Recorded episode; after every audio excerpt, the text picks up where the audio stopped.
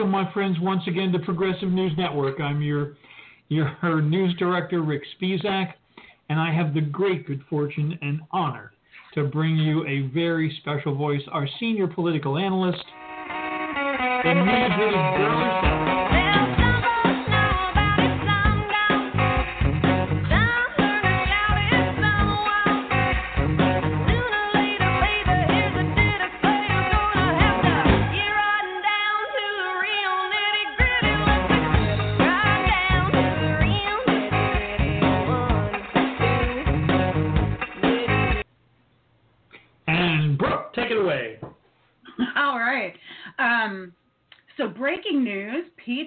has dropped out of the race. This happened, this was announced just moments before we came on the air, uh, which uh, interrupted my show notes, taking and making. So, uh, real quick, this afternoon, uh, after this announcement, I tried to dig up some useful numbers for you guys. So, I'll be sharing that. Before we get started, though, I want to mention that we have some really special guests tonight. One that I'm super excited about, Alex J. Hills, a guest from Wellington, New Zealand, and a free speech advocate and longtime Julian Assange activist, will give us a global perspective on the ongoing UK extradition hearing of Julian Assange.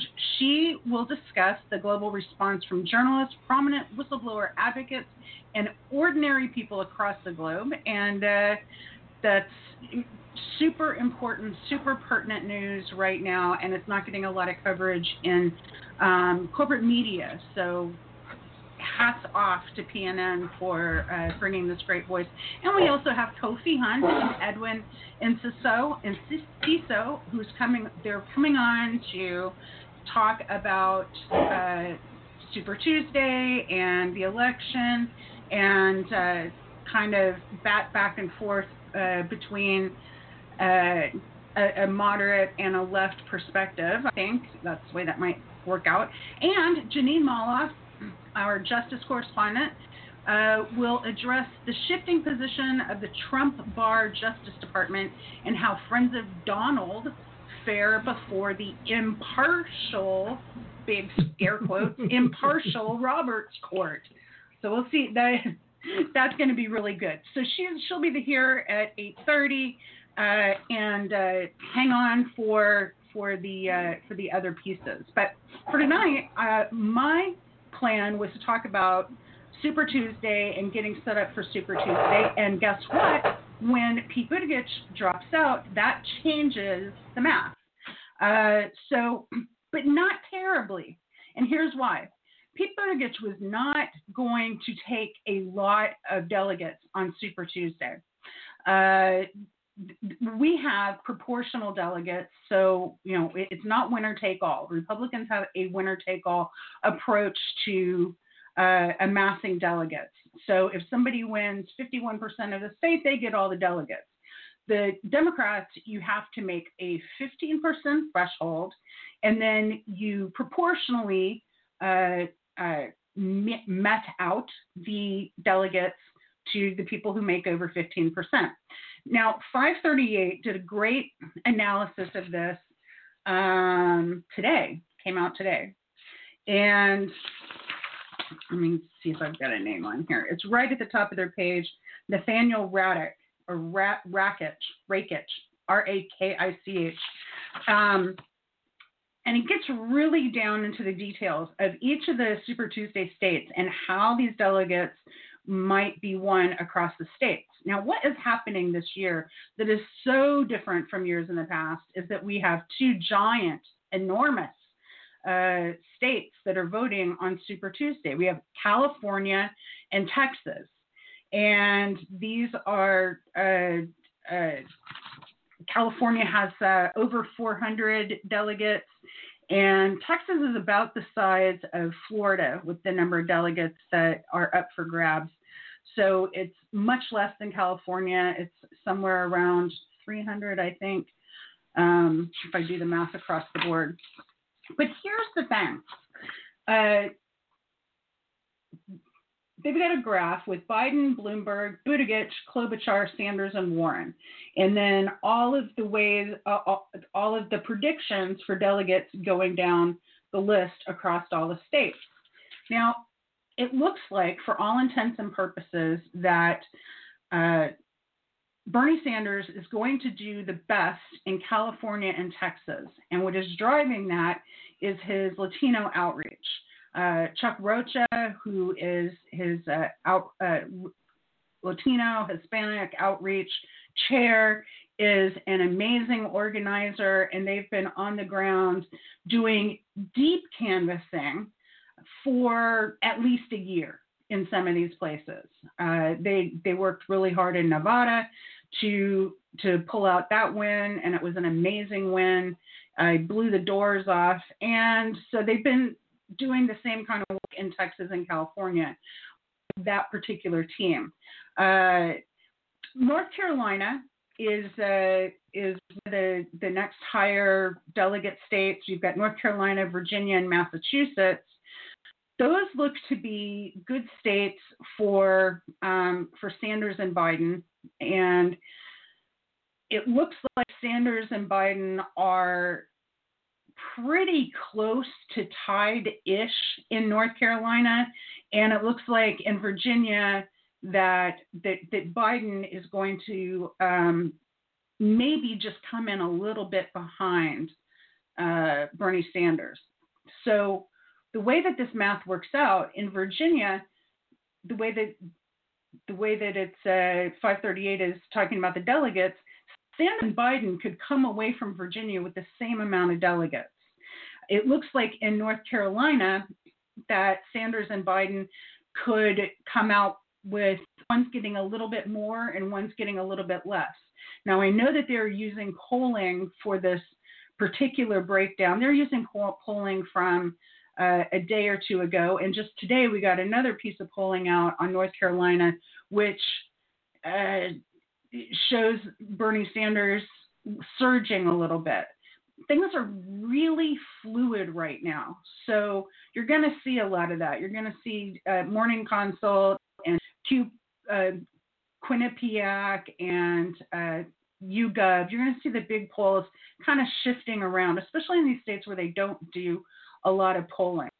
And that's really important for Super Tuesday because Super Tuesday is stacked with a bunch of medium sized and southern states where there hasn't been a lot of polling. So you've got Tennessee, Alabama, Arkansas, Oklahoma, um, American Samoa. Uh, so you, you've got a lot of states that are that just don't get a lot of polling. So we don't have a really good picture of what's going to come out of these states. However, I think that you can say that there is a um, that there is a sociology to the South that is different from the like electoral sociology of the Midwest and the North, the northern states like Minnesota and Michigan and Ohio, New York. Uh, so southern states tend to vote more conservatively. And I think you saw that in South Carolina. So you saw a big Biden win in South Carolina this weekend. I think that he will probably uh, duplicate that kind of performance in Alabama, and it's possible to see that again in Oklahoma and Arkansas. Now, where I think things are going to get really interesting is in Massachusetts because the, the polling right now shows Warren and Sanders neck and neck in Massachusetts. Massachusetts is Elizabeth Warren's home state. She's the senator from Massachusetts. And Bernie Sanders has been surging there now for quite some time. Buttigieg was slated to pick up eight delegates from Massachusetts. So his votes could very likely go to Warren. And Rick and I were talking right before we went on. There are two two polls that came out uh, right before or right as this announcement was made, and they were what are Buttigieg's second choices? So for his supporters, who were their second choice? Who might they vote for with him out of the race? Uh, Quinnipiac has uh, his second choice, the people who will get his votes, uh, they have him down as Klobuchar and Warren getting 26% and 26%. And you go down the line from there, then Biden with 19%, then Sanders with 11, and then Bloomberg way down in the single digits with nine. So that's the way it kind of stacks up. You got Klobuchar and Warren at the top, then Biden, then Sanders.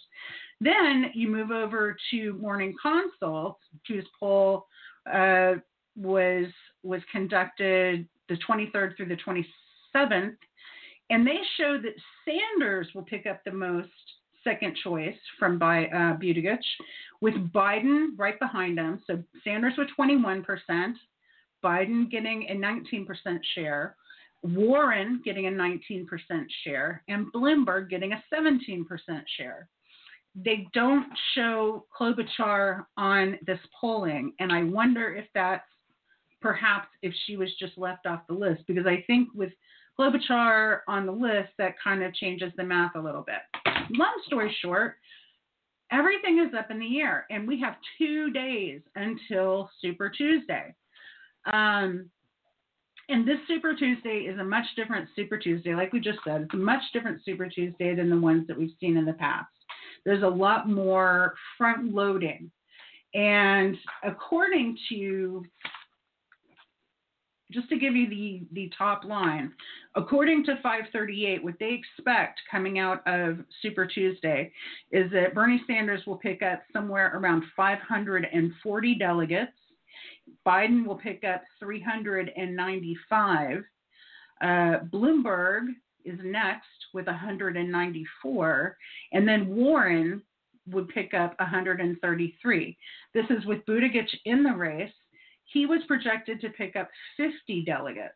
So those 50 delegates are going to be split between uh, the remaining candidates. So we'll see how that all shakes out.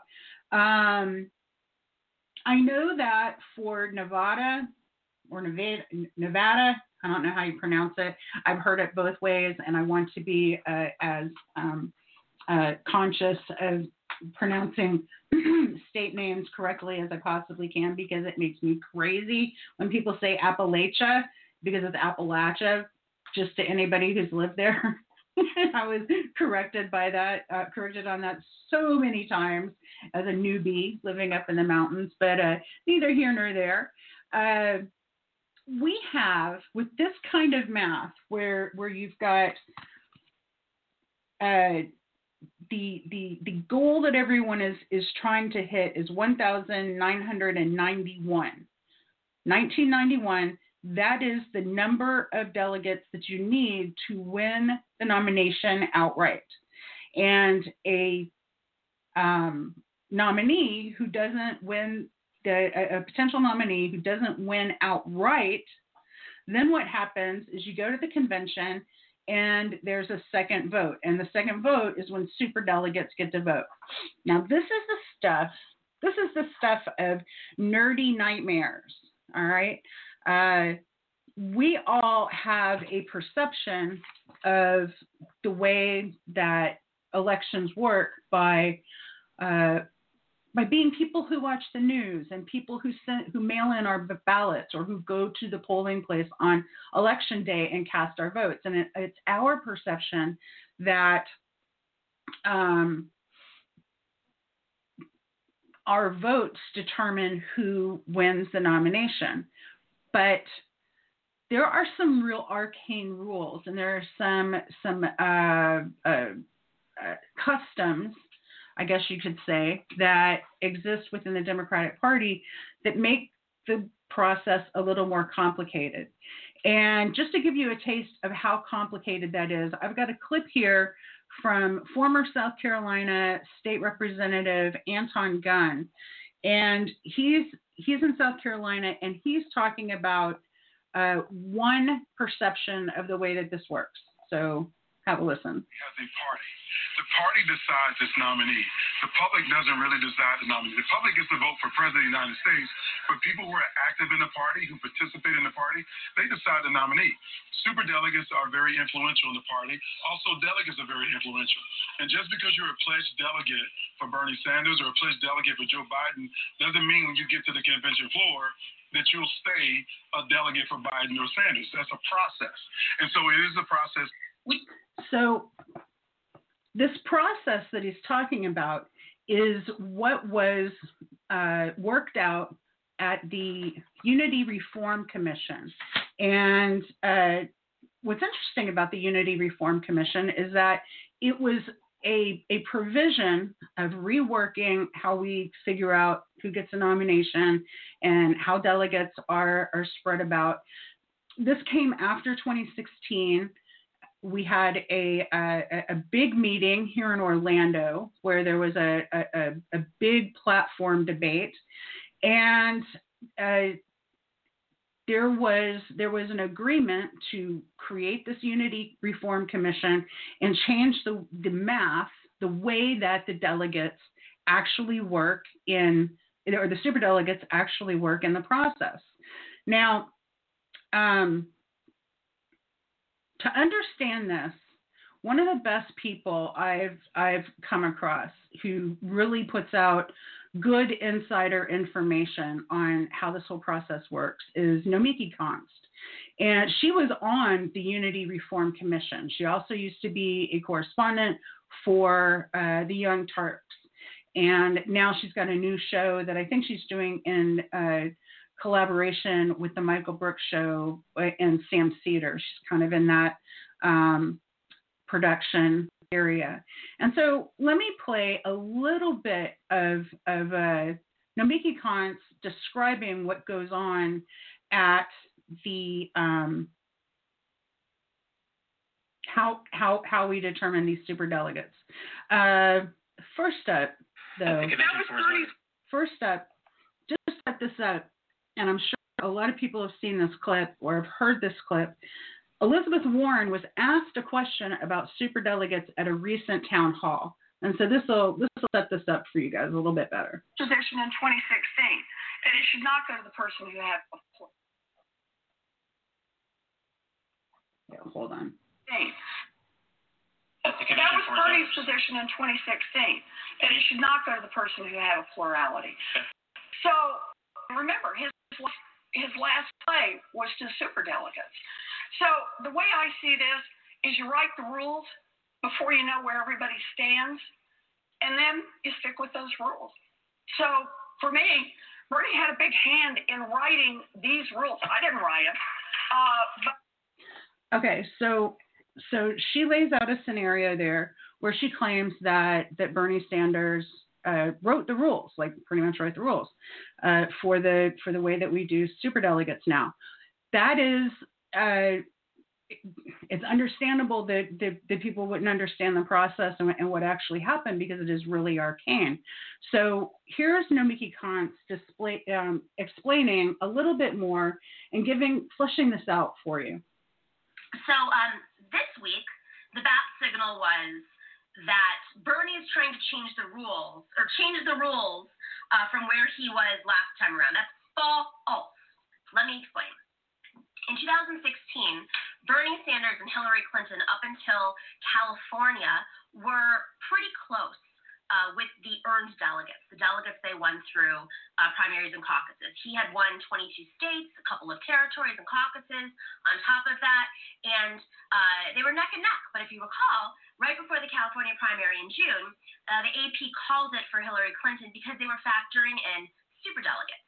Now, superdelegates, based on those rules back then, were not even really supposed to declare who they were supporting, but they did, and they're doing it this time too. Uh, Okay. And she goes on to say, because the actual delegates were so close in count, and they weren't supposed to make their decision until they were actually at the convention on the convention floor on the second ballot. So that was the scenario then.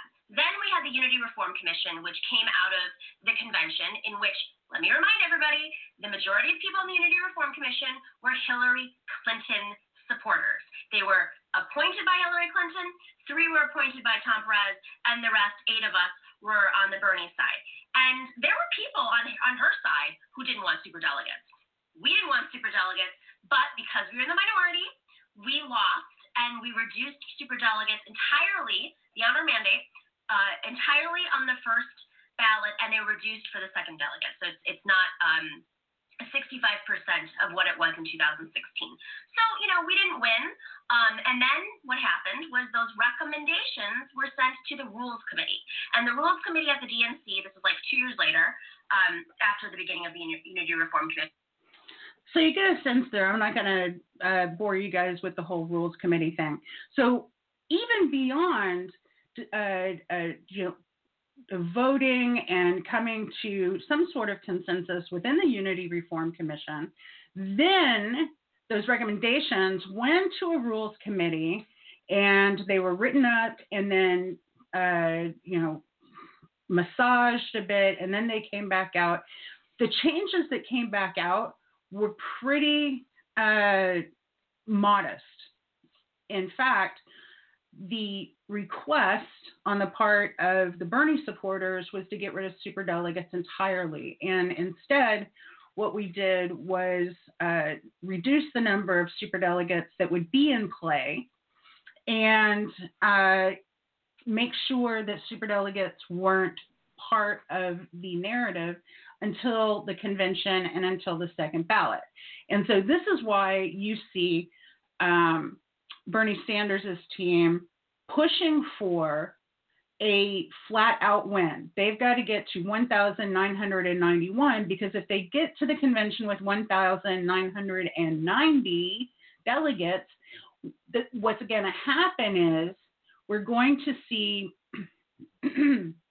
we're likely to see a uh, a coalition of um, what's being called super friends, uh, where let's say Biden and Warren combine their delegates and they make a deal like you be president, you be vice president, and you know if their math adds up to more than 1,191, then they will claim as a as a ticket, they will claim that they can win, and then that has to be voted on. Um, so that's one scenario that's that's coming out, and then that explains some of this other narrative that you're starting to hear about uh, Elizabeth Warren and her uh, strategy right now, because it doesn't look like Elizabeth Warren has a path to getting enough delegates to uh, to win the nomination. It's highly unlikely. It looks like she might come out of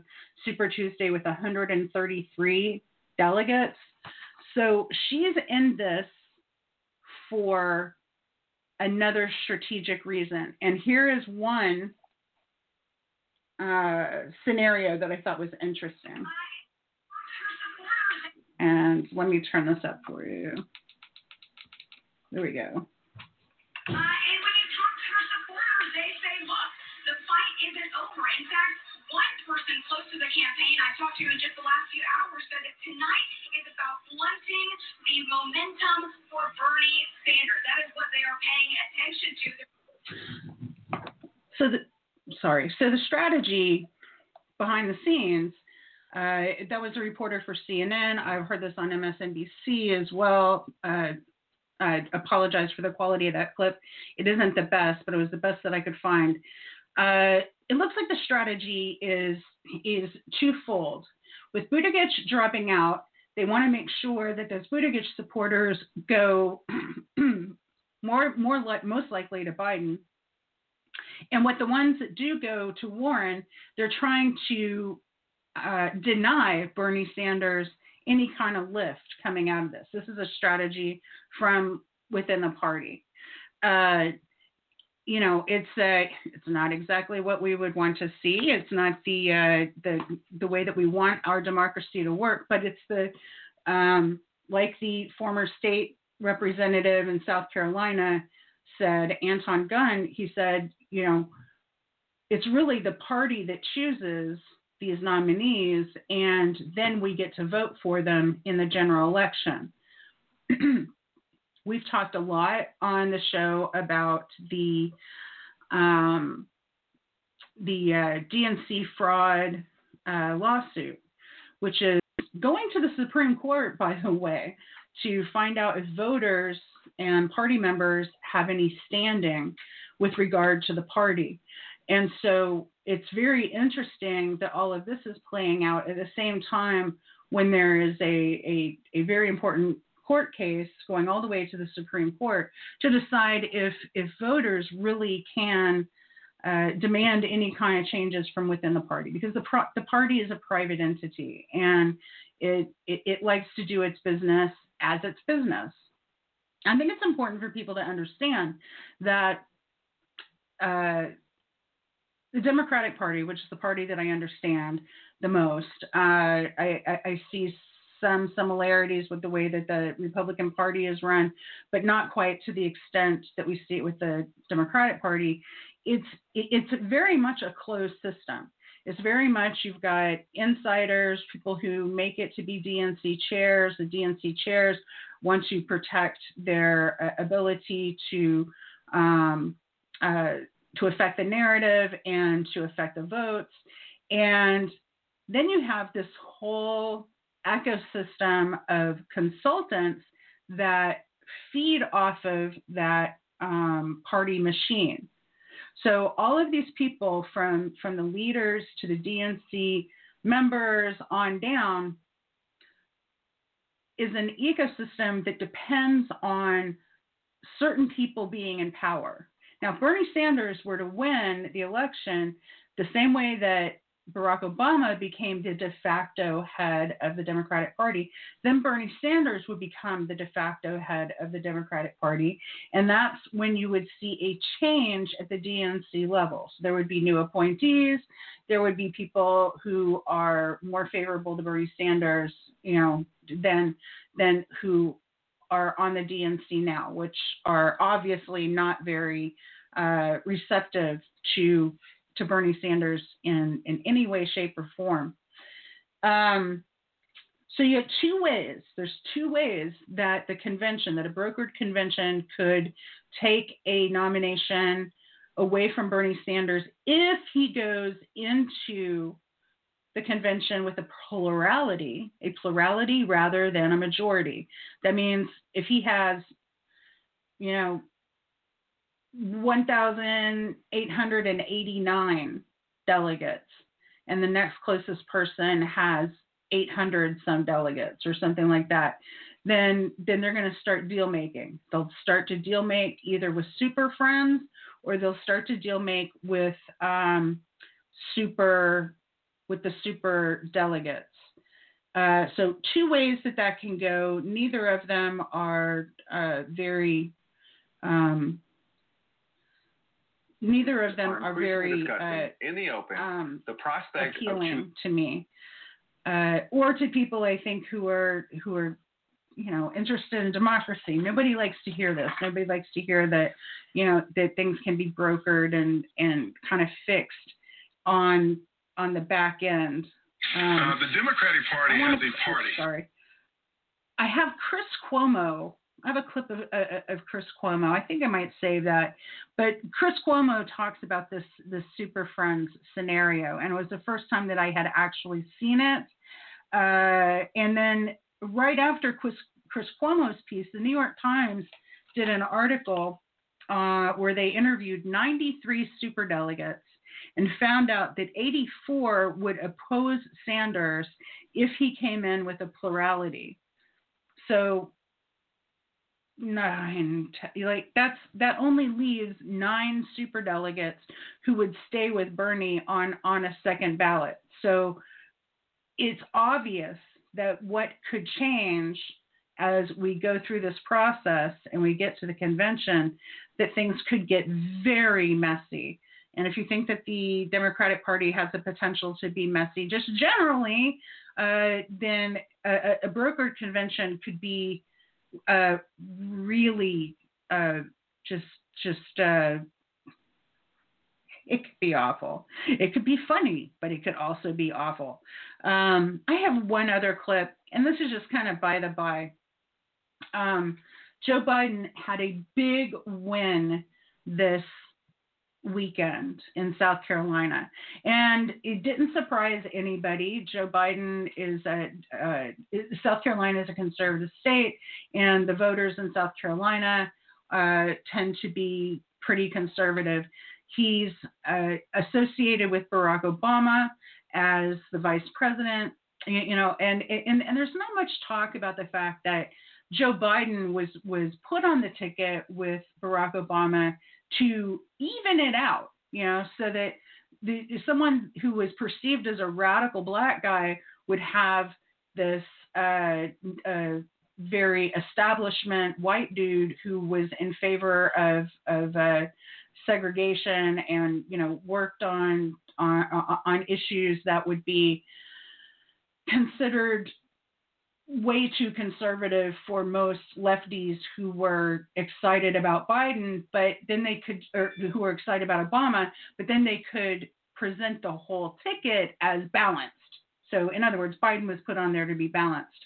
Uh, Biden has had a lot of trouble this whole campaign in kind of keeping keeping himself together and and uh, being coherent and and putting together uh, interviews where everything kind of happens the way it should be, where you talk to the interviewer, the interviewer asks you questions, you answer them, you get in and you get out.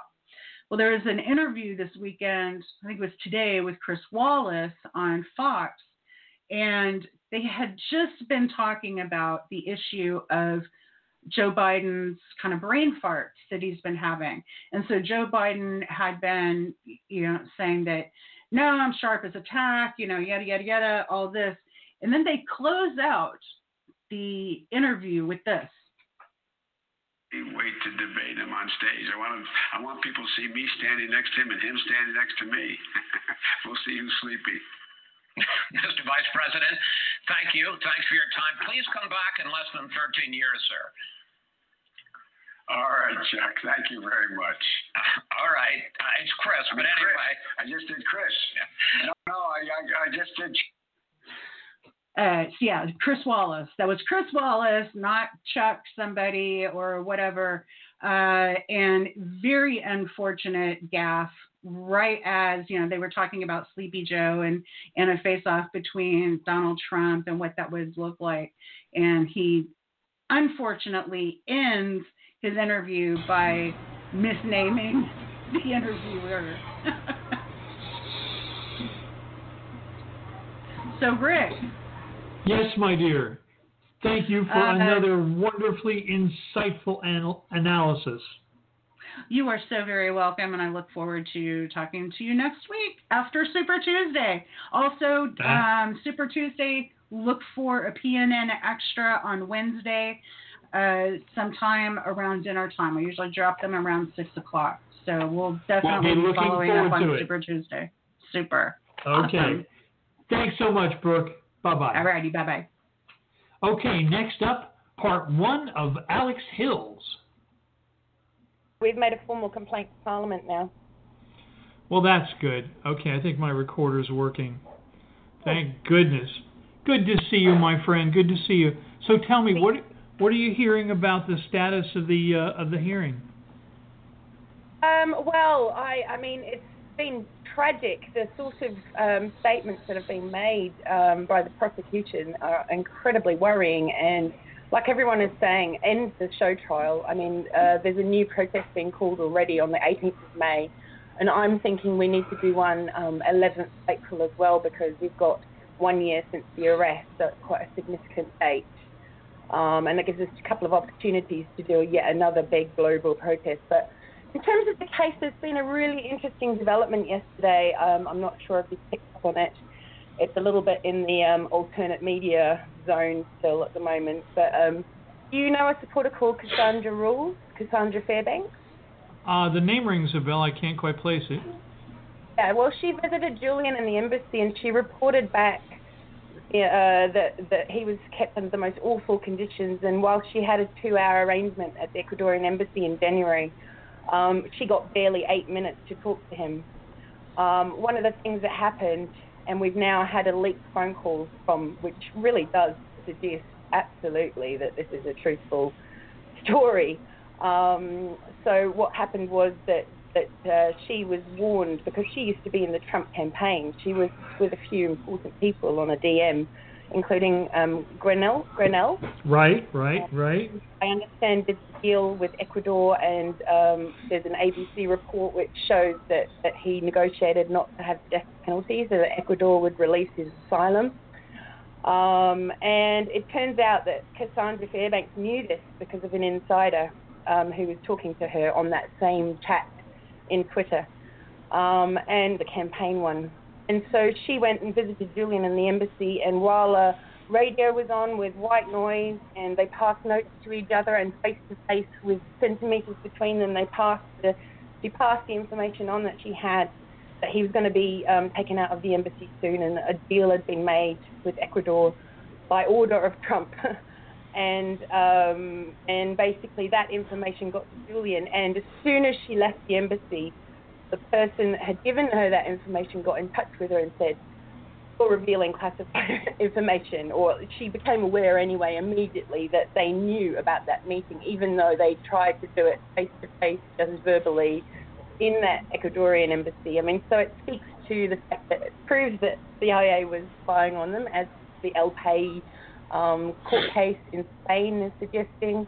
Uh, it proves that Trump got vindictive after Julian refused to um, reveal his source.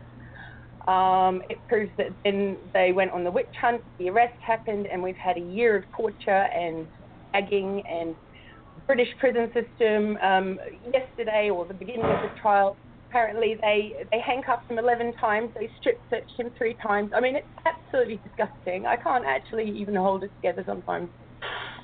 It's it's it's it's a disgrace that no that people aren't standing up for this. They don't realise it's their kids' free press. Yet. They don't realise.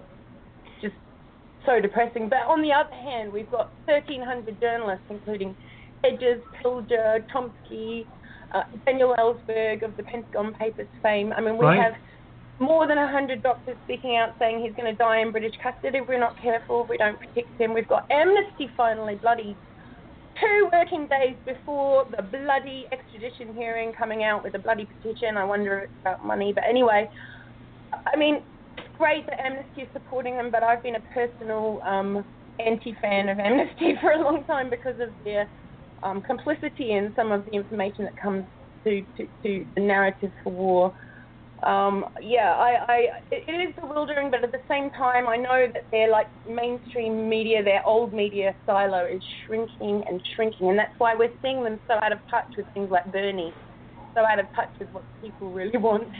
you know. You know, one of the things that we find very interesting, you know, uh, stories that pop up and then quickly disappear always have an interesting aspect of them, right? And the story about the offered deal to Julian disappeared after the first notice, and other than the the alternate press thing is invisible. And since we know, we know for certain sure that he has made those kind of offers to other people, it's completely in character that he would have offered this to Julian if he just lied for him.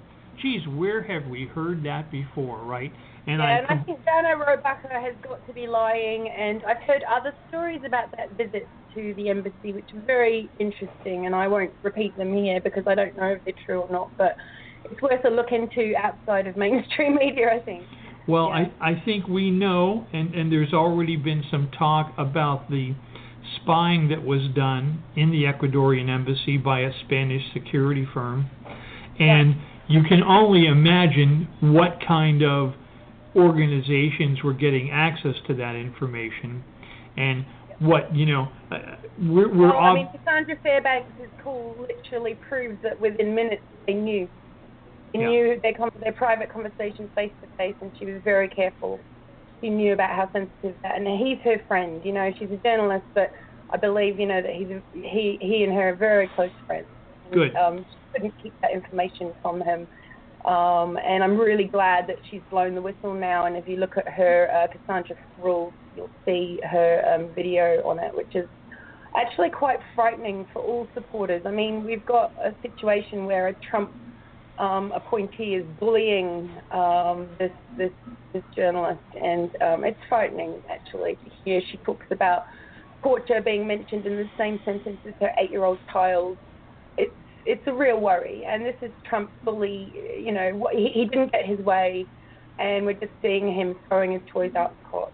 And I don't think he's going to win this. But the hearts and minds of the people, as soon as they're informed of the truth, is, is it's just clear. The truth is going to come out in the end. So one day, these war criminals are going to pay.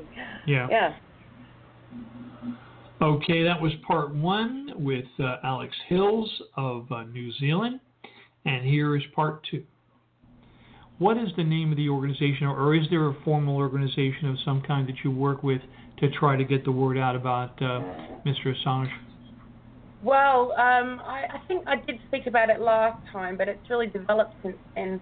Um, if you remember, we held that 62 city protest, um, which Wellington invited the world to a birthday vigil for free press, and uh, a staggering 62 cities joined us. And uh, it kind of came off the back of a, a, a viral candle display, which we'd done the previous year for his 47th birthday, where we mentioned candles for Assange. And so basically, um, once we instigated that movement, we had then these wonderful connections, just one or two people in pretty much every one of those cities. And so we had this ideal opportunity to kind of unite all these different supporting groups and try and get them working towards one date and doing solidarity actions. And the purpose was um, we really wanted to back up the, the official WikiLeaks um, campaign in London that was going on, which is called CEA campaign on Twitter, Don't Extradite Assange.com.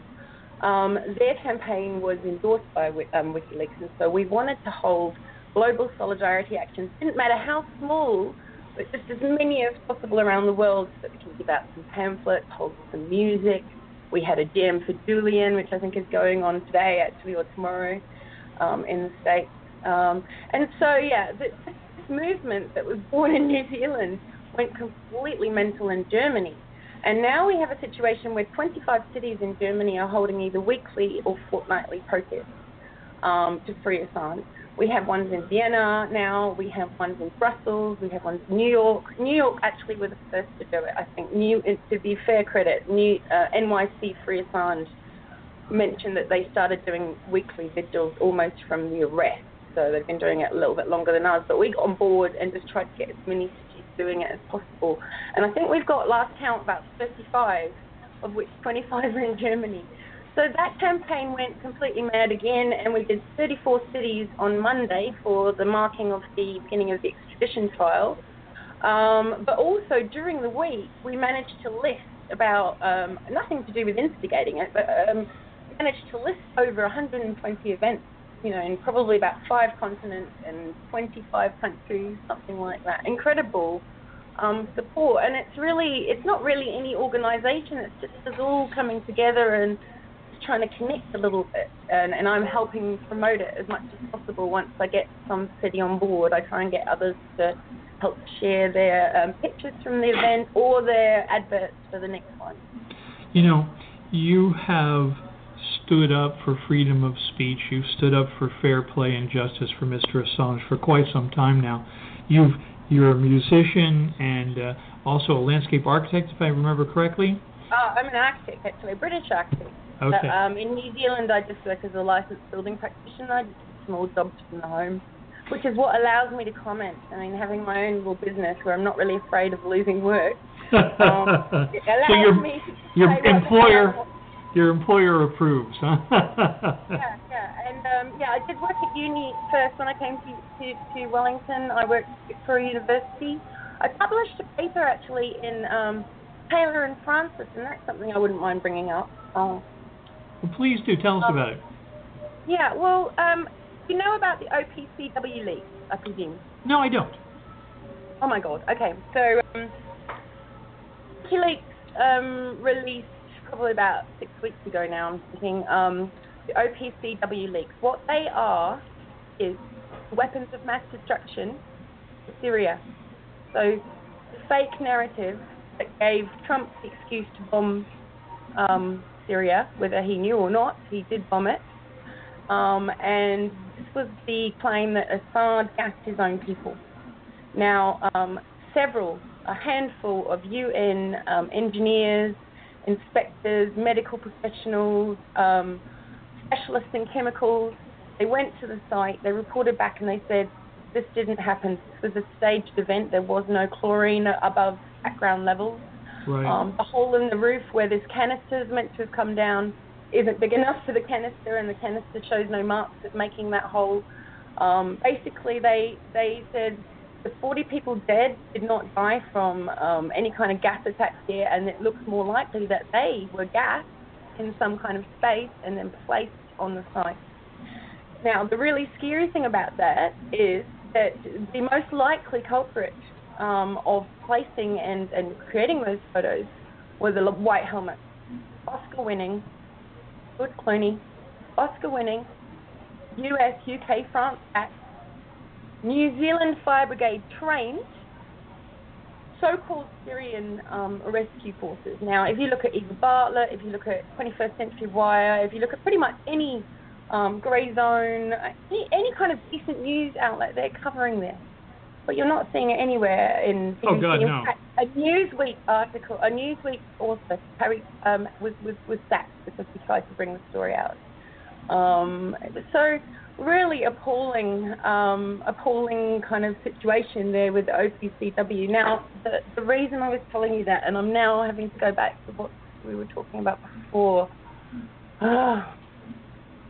Oh my God, I've lost that frame. But if I think about it, oh, Sure. something comes to it. I've had about um, because of all this listing 120 events.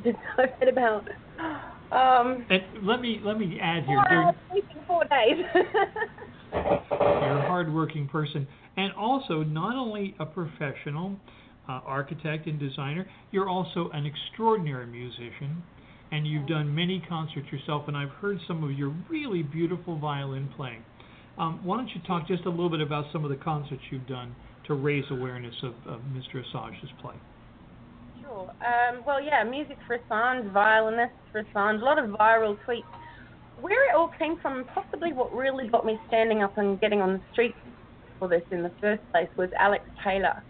Um, now, he is the violinist in London. He's actually an Australian, um, and he has made it into MSM because he was playing his violin on Australia Day outside the Ecuadorian Embassy a good long time ago. Uh, Australia Day is January 20, uh, 26th.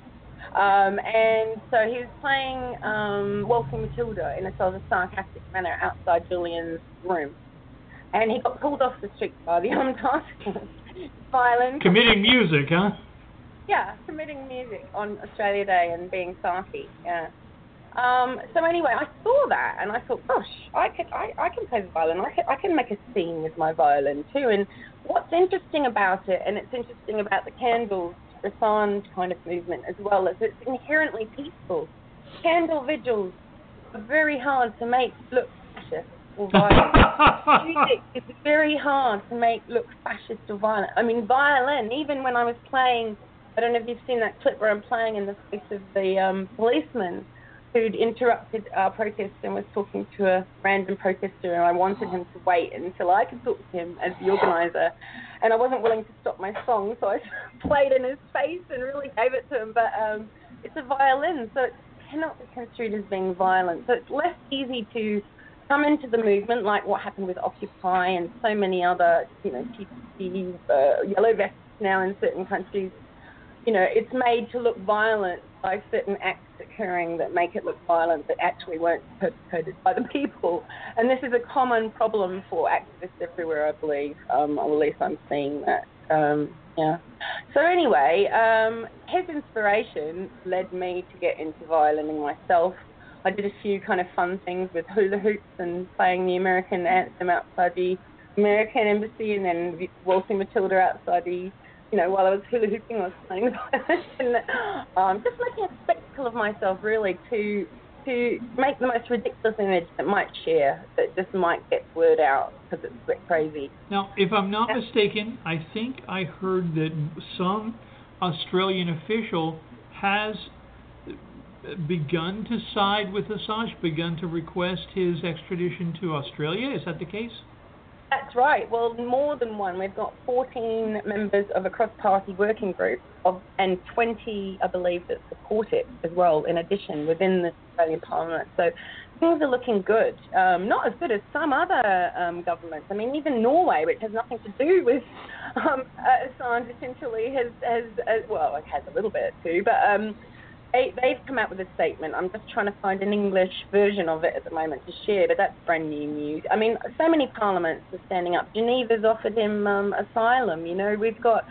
Why is Australia and Marise Payne specifically, ScoMo, uh, as we call him, I think it's cool for him to be, to get rid of him, the Prime Minister. But um, yeah, why, why is it that, that Australia, who actually, you know, they, they, he belongs to Australia. He is a hero to millions of people around the world and a journalist and a Nobel, six times Nobel Peace Prize nominee.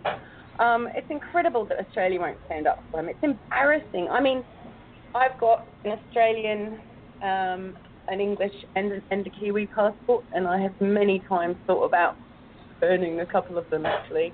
I mean, not that New Zealand is that much better either. We've tried very hard here, and New Zealand used to stand up for things, but we can't even get it in the media here that this little movement, Candles for Assange, has become global, and just it's pretty sad. Um, also, our um, chief investigative journalist, Nicky Hager, was actually the second person in charge of that um, 100 journalists that signed a statement for Assange, you know, that included Hedges and Ellsberg um, Pilger, all those wonderful names.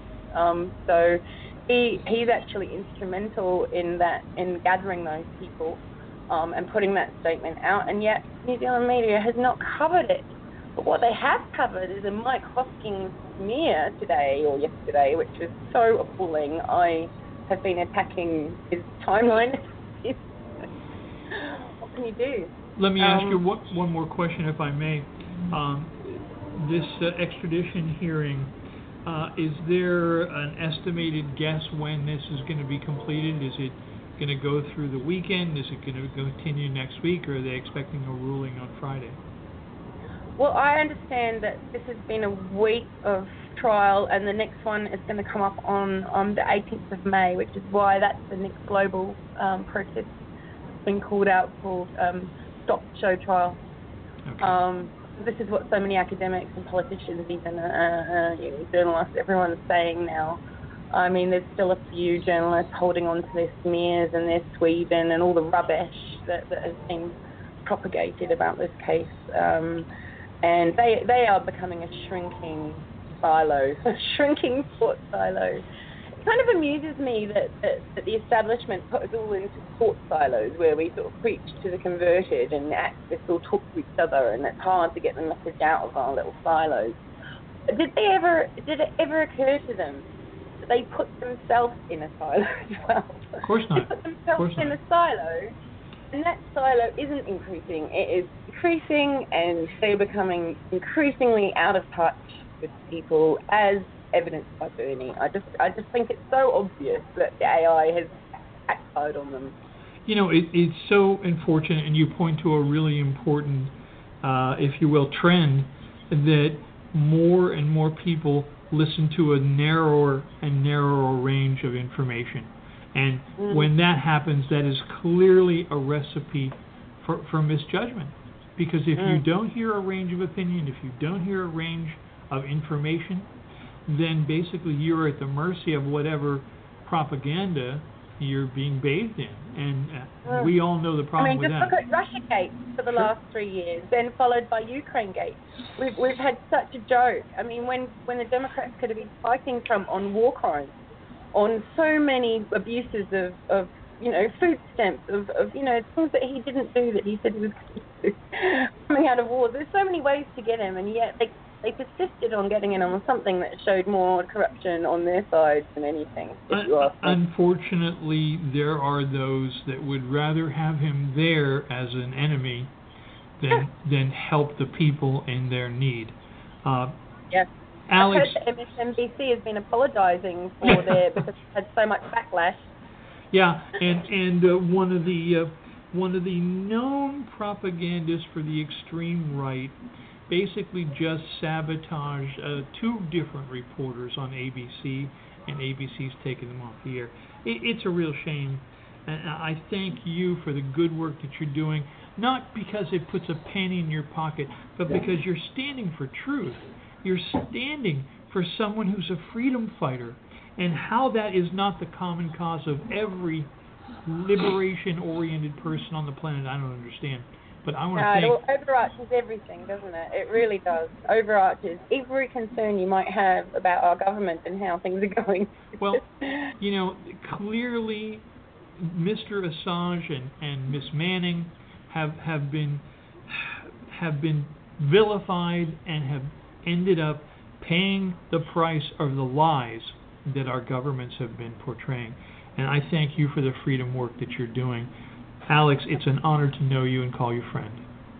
Thank you. Awesome. Thanks for having me on. My pleasure. Talk to you soon, okay? And Bye-bye. anytime I can do some more good for you, get you on the mic, I'm honored to do that, okay? Yeah, just please share away, and I hope you're a member of our Candles for Assange group. We've got uh, lots of action going on in there. It's incredible. I'll send you pictures. Thank you so much. Okay, cheers. Cheers. Bye bye. Bye. I want to invite you to tune in to PNN, the Progressive News Network. It's live every Sunday, 7 p.m. Eastern Time and 4 p.m. Western Time. The voices of activists, scientists, and artists, produced by Rick Spizak, co-hosted by senior producer Brooke Hines, and also featuring Jeanine Baloff, justice correspondent. PNN, the Progressive News Network. Daughters of Isis is the ancestor of aromachology, indigenous scents representing the fragrant memories of our ancestors, to provide us with tools of the inner quest, the authentic moment, and to heal the Earth Mother. DaughtersOfIsis.com. Wholesale available also. Mention PNN and enjoy a free sample from our apothecary. For your aromatherapy needs, that's DaughtersOfIsis.com.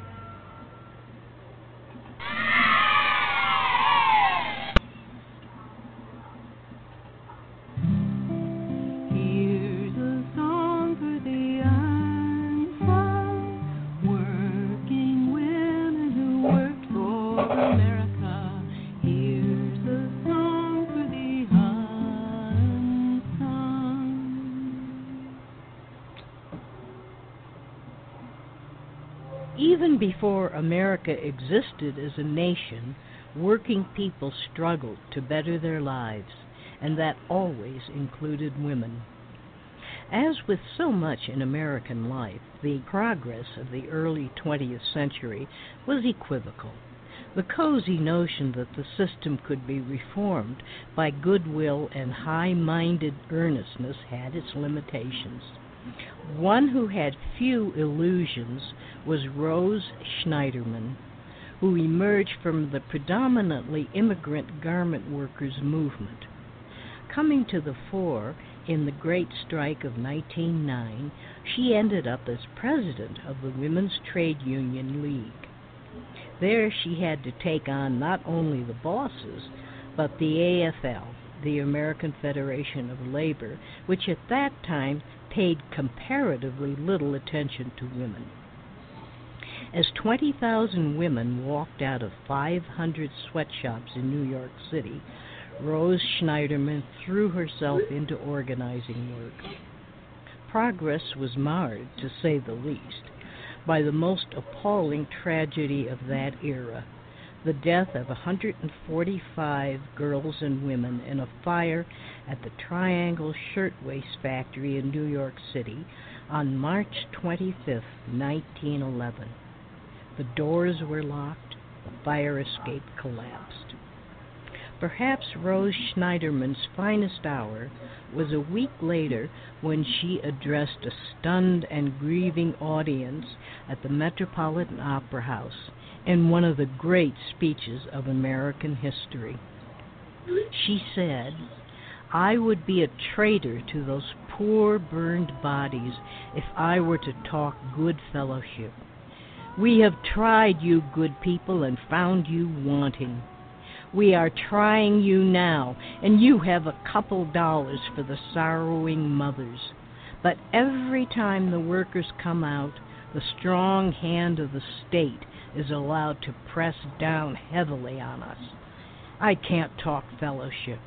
Too much blood has been spilled. I know from experience it is up to the working people to save themselves. This is not the first time girls have been burned alive in this city. Property is so sacred, and the lives of men and women so cheap. Rose Schneiderman also worked for women's suffrage and was a founding member of the American Civil Liberties Union. Like many women labor organizers, she was tough. She lived to be 90. Tune in next time for the life. Okay, looks like we've got Kofi in. Hello, Mr. Hunt. How are you, sir? Hey. Good to hear you, my friend. Good to hear you. So tell me, what's new? Uh, what's new out there on the West Coast? Um, we're just uh, all you know working hard to uh, get ready for the presidential primary on March 17th. Excellent. Particularly Excellent. as it pertains to electing Bernie Sanders. Yeah.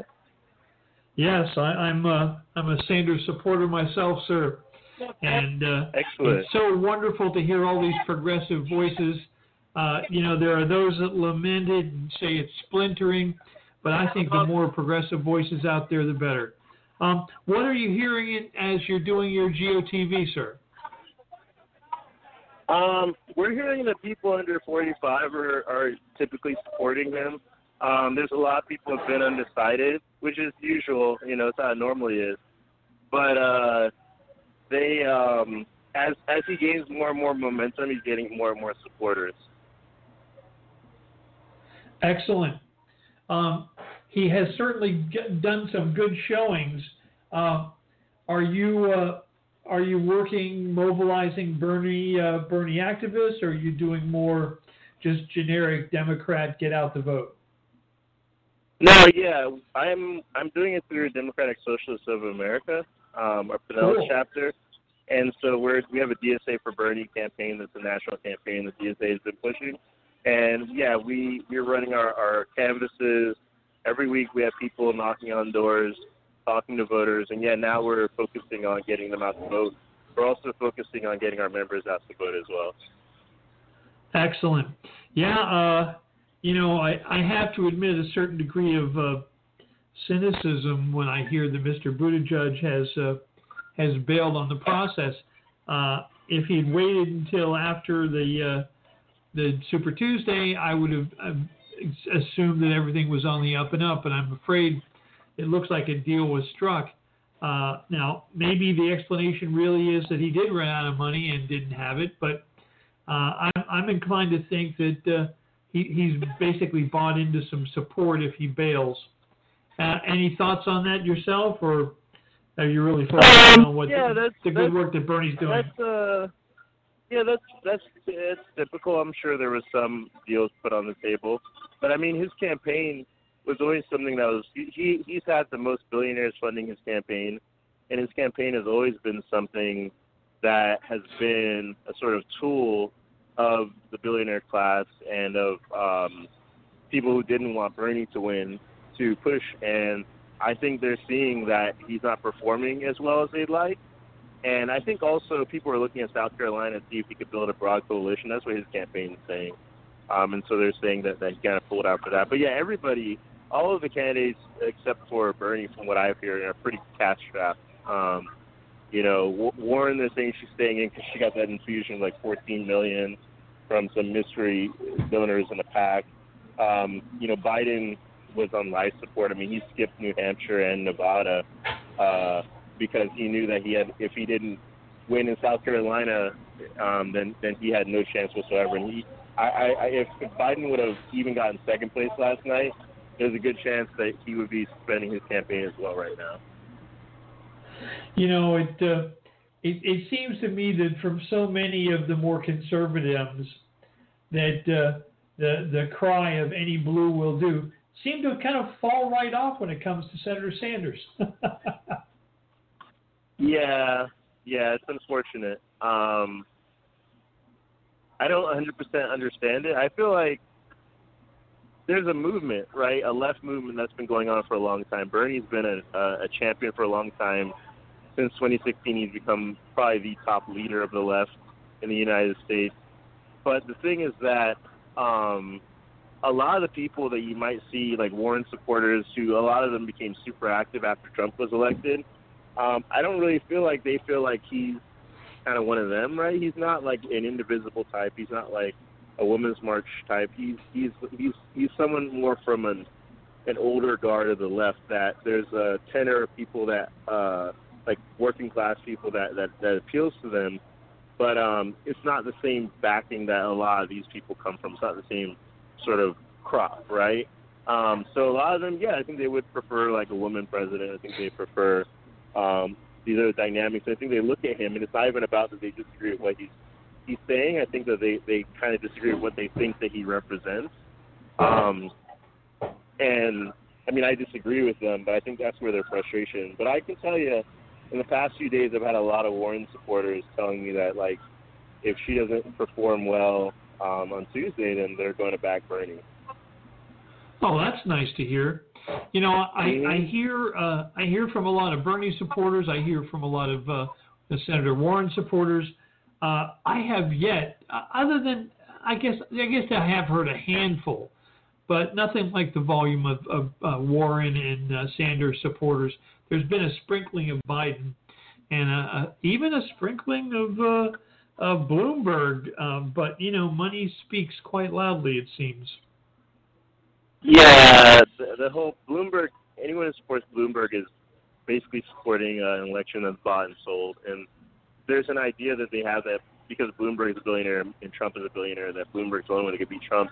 But that doesn't match up to reality. The truth is that Trump has never really performed as a strong fundraiser. He had less money than Hillary Clinton. If you take away his PAC support money, um, he's raised less money than Bernie this time around. The thing is that is he going to have a lot of money that's going to be thrown in his direction? Sure. But the thing is that even though Bernie won't take PAC money, the PAC money will still exist. Unions will have their PACs. These progressive groups will have their PACs. These PACs will still exist. And these PACs are still going to do work to elect the Democratic nominee. So even if Bernie's not personally taking on a billion dollars, if he's raising, let's say, half a billion or something like that, there's still going to be probably a billion dollars worth of money or more flying around out there that will um, support him. And the easiest thing I've said to the Bloomberg supporters is they they want him because of his money. He's said, and I don't necessarily trust him, but he said that even if he loses, he's going to continue to pay his staff to work to elect the Democratic nominee. And so that would be nice if that, it happened. Yeah, and that doesn't. And, and he said he's committing six billion dollars to that effort. So you don't need Bloomberg to have his money. His money will run whether it's him or not.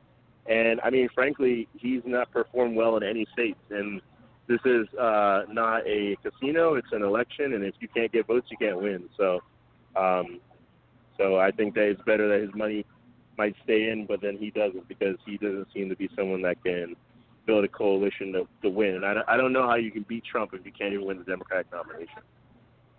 Uh, let me ask you a kind of a related question. Have you heard anything about people checking their their uh, registration?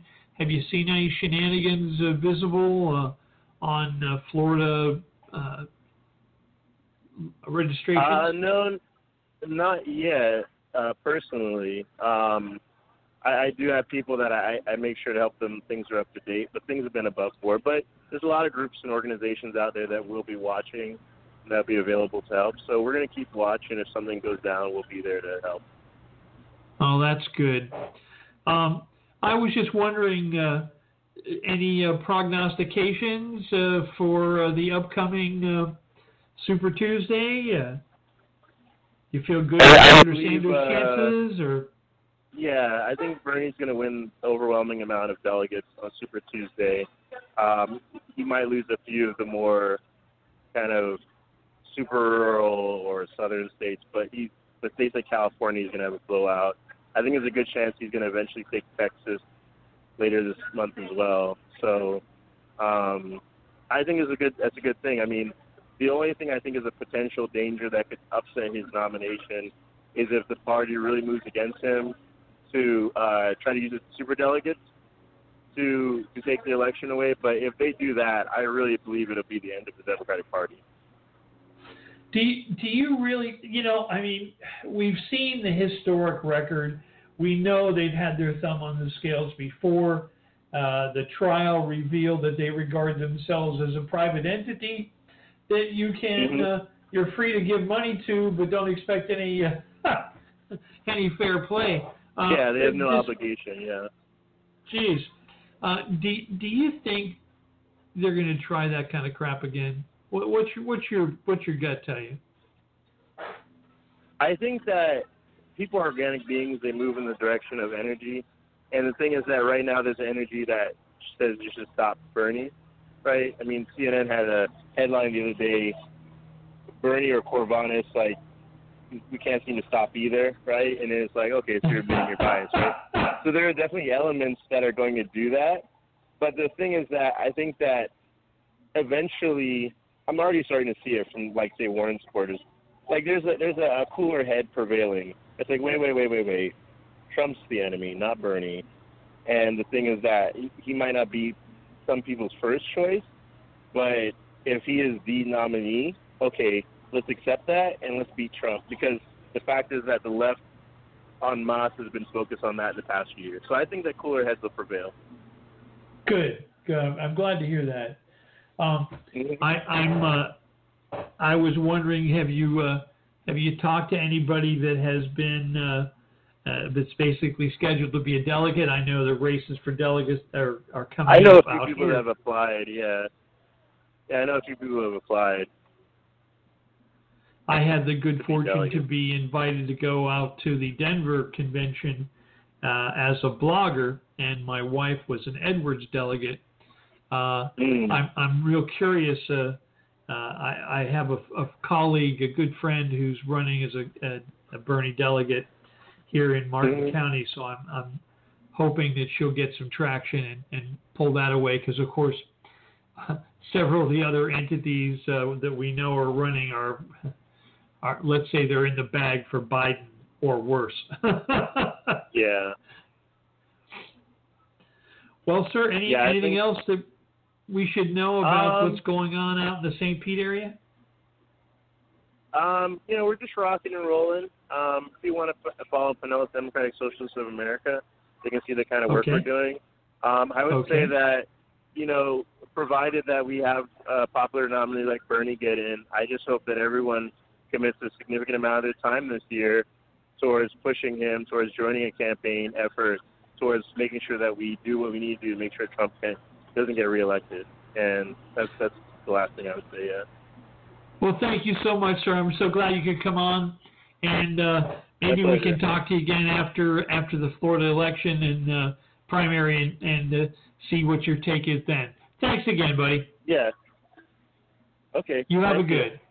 Okay, Bye bye. Bye-bye. Okay, next up, my friends, we have Mr. Edwin Enciso, who is uh, from the uh, the Sarasota area, if I'm not mistaken. Edwin, welcome. Rick, so good to hear your voice. How you doing? Thank you, brother. Thank you so much. And, and we look forward to hearing your perspective because you're a man with a great depth of analysis, and uh, I have a great deal of respect for you. What what are you seeing and what are you hearing, sir, as you go out and uh, uh, rouse the the Democratic vote? Well, I think the the concern really is the tension is are we doing what we need to in order to energize our base? And then there's the contention of are we going too far? I think that's that's the primary question of Super Tuesday. That's kind of what people have in play. And for a while now, you know, I've I've been on the progressive side of things. You and I have had chats. Yeah. Um, Yeah. So you know, going back to 2000, uh, the I think we met in movement, my 2004. experience there. yes. And and you know, I've seen how this dynamic has gone back and forth over the years. You know, the Kerry and and um, Howard Dean fight of 2003 and four then moving on to the 2006 midterm elections and the sort of the rise of Howard Dean as a DNC chair and how that played into the 2008 election. And uh, the thing that I think we need is like, how do we judge whether we're going too far or whether we're being too conservative? You know, what, what gives us a sense of, of grounding? And how do we use that to be more understanding of one another? Um, so let me let me kind of uh, break down what I mean. Sure, Um, sure.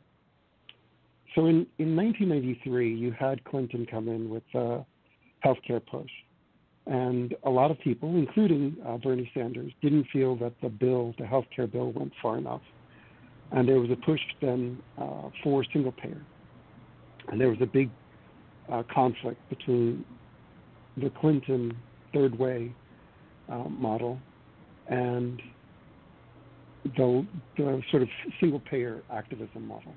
Like go go for what your dream is, what you really really want, and that will position you for negotiations. The challenge is, is that Clinton entered that week because he, there was no majority in 1992. So he didn't even have a majority of the, the country behind him. And so it was very hard. They had a whole bunch of issues with how they they developed healthcare. They kind of were very insular within the, the executive. Didn't involve the, the legislature a great deal until they kind of had their program together. And then when they they rolled it out, they did they they had a lot of, of people who were unhappy with with what they produced. There's a lot of negotiation. Uh, there was, of course, then this this other piece. I think, though, it's it's lost that whether it was really helpful to have single payer or not um, in that in that debate. Like maybe that was all more Hillary's fault. You can you can say all right, um, but we see that dynamic play out then. The next big time that it happened with healthcare was in 2009. And Obama managed healthcare differently. He really stressed development through the legislature, and he held the presidency back.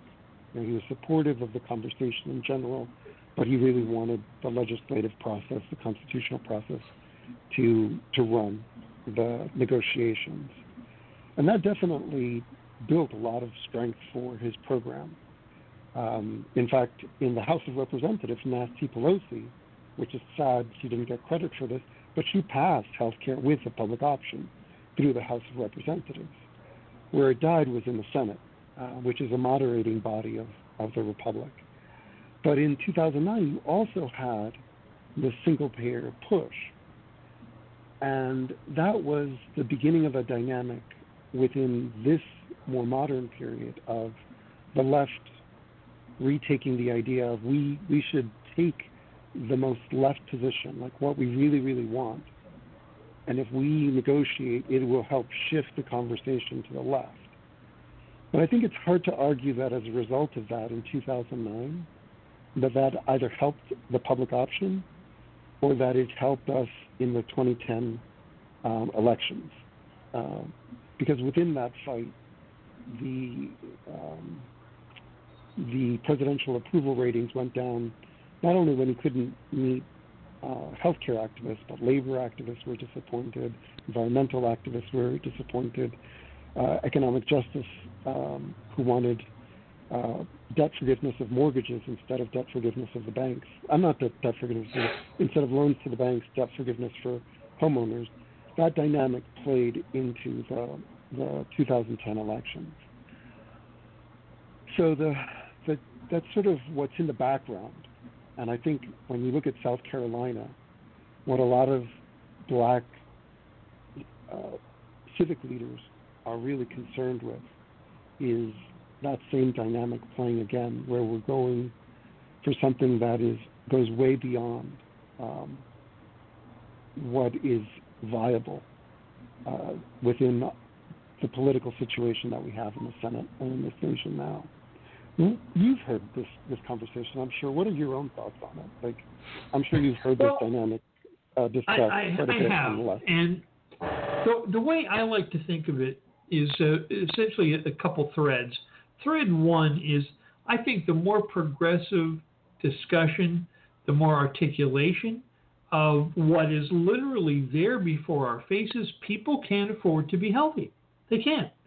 And this this uh, this fake narrative that well we all love our private insurance, and and you know it, Michael Moore I thought illustrated that point quite easily and, and visibly when he basically said these insurance companies exist to take your money and then come up with schemes to prevent you from getting healthy. Uh, so so that's one thing. So I think that's an important position to be articulated. And, and any progress we can make toward that ultimate goal, the only way to get to that goal is by articulating that dilemma. I think I that half measures like we saw with the Obama plan, which is basically a freeze dried, refried version of the, the Mitt Romney plan for Massachusetts, which which basically made sure not to offend the insurance companies, made sure not to avoid uh, not to uh, annoy pharma uh, is is clearly a, a, not even a half measure. I think it's a tenth measure. Now, is is it is it a bad idea to to aim high and then ultimately not quite succeed? Because I don't think there's anyone uh, except the right who says things like, well, you know, if he gets a standard kind of Congress in there, or God forbid, a Republican Congress, nothing will happen. Well, if that's the case, isn't it still better to aim for something that will give actual uh, improvement to the American health condition. Now, if is aiming high a bad idea? I don't think it is, and certainly there are plenty of naysayers. I think that argument, the naysaying argument, that sit down and shut up. Uh, it's aimed small. We don't want to rock the boat. We don't want to annoy them. Oh my God, there'll be so many unemployed people from the insurance companies. I think that's a fake argument because ultimately we know one thing is true that as long as this country is uh, ruled by corporate interests, there will never be an end to corporate control of big pharma, of big medicine, and of insurance companies. So, that being said, all that's going to happen at best is going to be improvements. Maybe finding some access, maybe finding some uh, some fingerhold on access and that's a good thing. And I think the only way you're going to move to that is not by aiming low, but by aiming high. And ultimately, what kind of Congress anybody gets, whether it be, God forbid, Bloomberg or uh, someone like Senator Sanders or Senator Warren, it's going to help the condition. It's going to improve because we're now talking about something that until a few years ago wasn't discussed. We, you know, the old lie was we have the best health health care of anyone on the globe, which is clearly, obviously now not the truth. Yeah, I think these are really good points. I, I think the what happened in South Carolina has to do with the Senate race. Um, uh-huh. And the question being, if we have a, a Democratic president, it's sort of like you know when you play chess, like what's the next move? Well, let's say you know you've got to play it out. Let's say um, this candidate or that candidate are the nominee. What then happens on the board, right? Because the next thing is is we've got to get a Congress elected. Um, so the right. question then is, if we have like I think um, even a conservative estimate of Bernie's um, plan in terms of how much you have to increase the federal government. Let's start first by saying the savings on on private healthcare. We like our costs of private healthcare are somewhere in the 50 trillion uh, um, over 10 years cost, right? So the idea yeah. of spending um, 50 trillion, um, I'm sorry, 31 trillion, and getting you know basically 19 trillion in people's pockets, that makes sense. The problem is you still have to elect a Senate that is going to, you know, you've got um, Doug Doug Jones in Alabama who's running, and when he gets asked by Alabama media, so do you support Bernie Sanders? The even some moderate like estimates are are 60 trillion. Let's say you go with a conservative estimate of 50 trillion, right, for all of Bernie's yeah. programs. Uh, right. Green New Deal, you know, a, a whole bunch of things like the, the education program, all of these things, right? And that candidate has to say, no, I don't support that. And, and then he's got to get away from that. Then you create a soundbite and, and a difference. Now, what happens when you go to Arizona, you go to Colorado, you go to North Carolina, you go to Maine, and Senate candidate after Senate candidate is having to fight um, not just Donald Trump's uh, billion dollar national uh, media and all the earned media he's going to get just by being ridiculous. But then he, they also have to fight their Senate opponent. Then they've got to do their own fundraising and their spending. But then they've got they they don't benefit from Bernie's spending because it runs counter to what is what they're running on in their state. And that's that's I think what you saw in South Carolina is you saw people just not believe that that if we end up in a situation where we're making promises we cannot keep, then that is far more dangerous to their organizing than if they go with Biden, who you know the, the one of the problems of uh, being fair to Biden is Obama promised 2.7 trillion in new spending over 10 years, right? Yeah. I think Biden is at about 5 trillion right now uh, over 10 years. So he's he's more ambitious, but you know a lot of people now look at that as um, center right almost, um, rather than even centrist.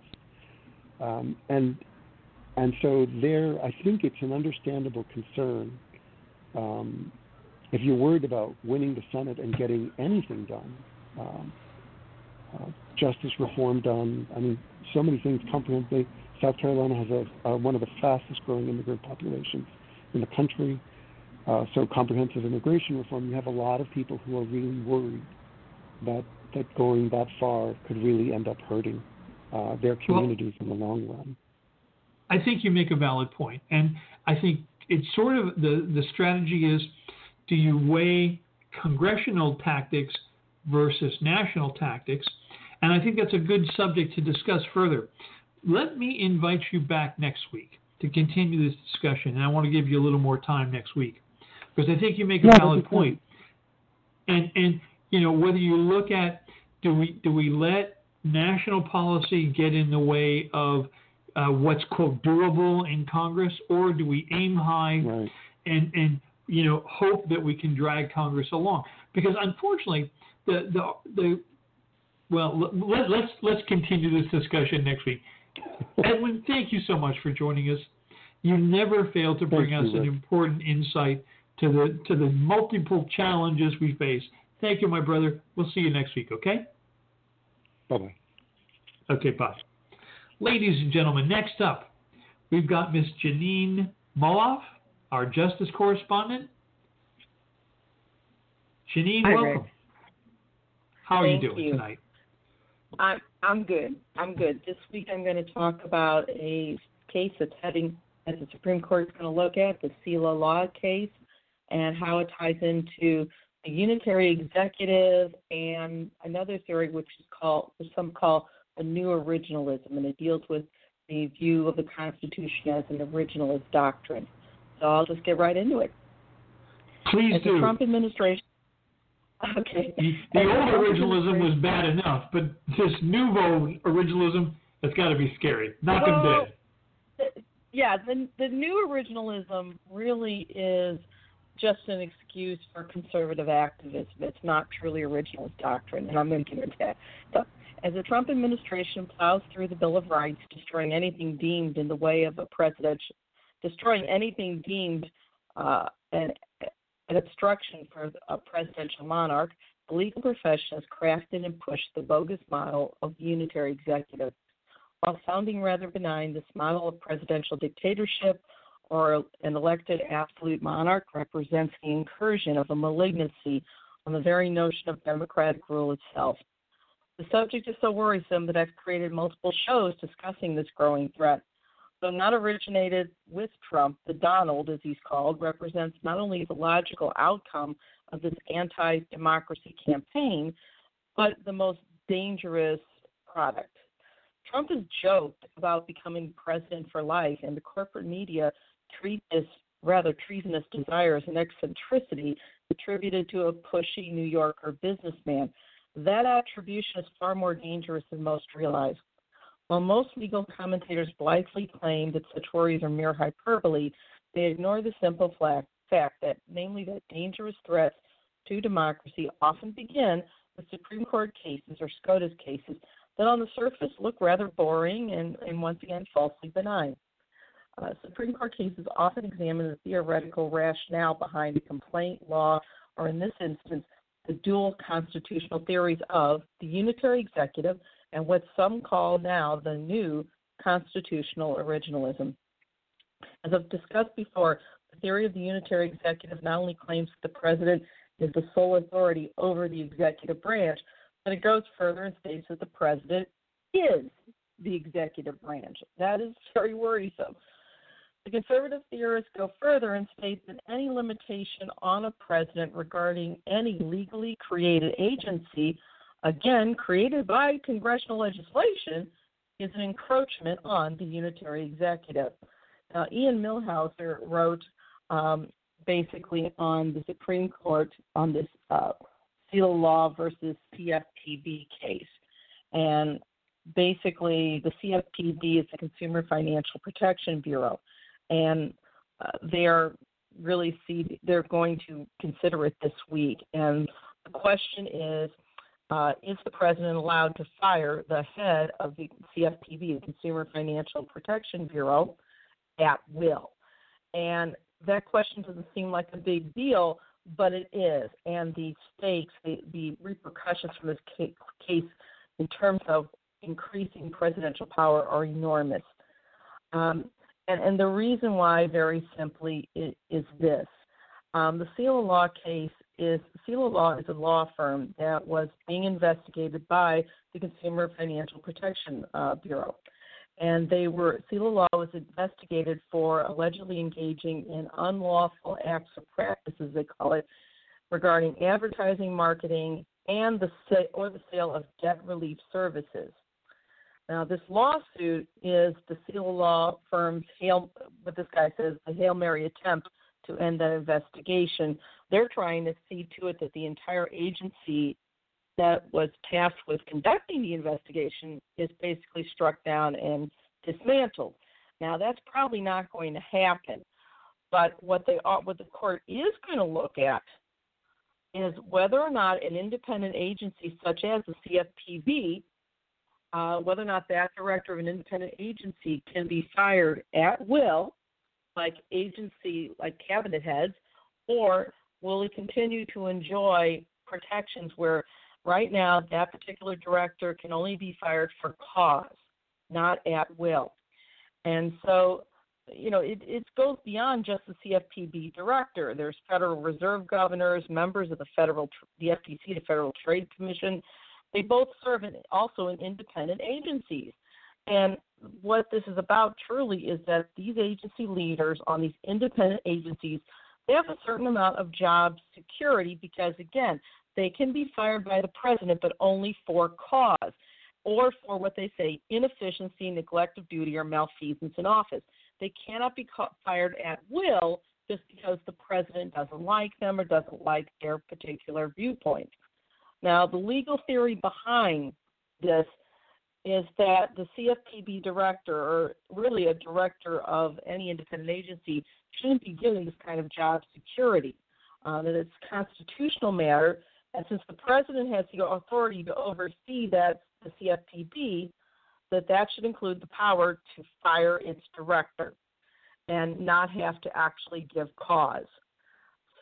So basically, the pre- this is really about whether or not the Supreme Court is going to allow the president or any president to have this amount of power because if they strip these agency heads for these independent agencies of any reasonable job security, then that could open the door for greater presidential abuse of power.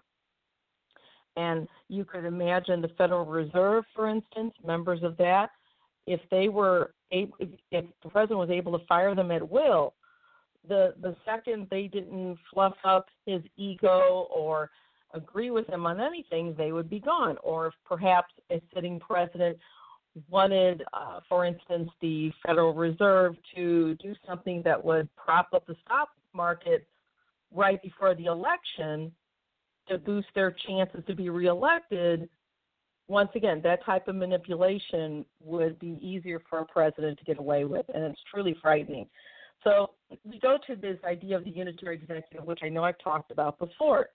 And this goes back to another case of Morrison v. Olson as well, and back to the late Supreme Court Justice Antonin Scalia. Scalia is like the gift that keeps on giving, but it gives bad things.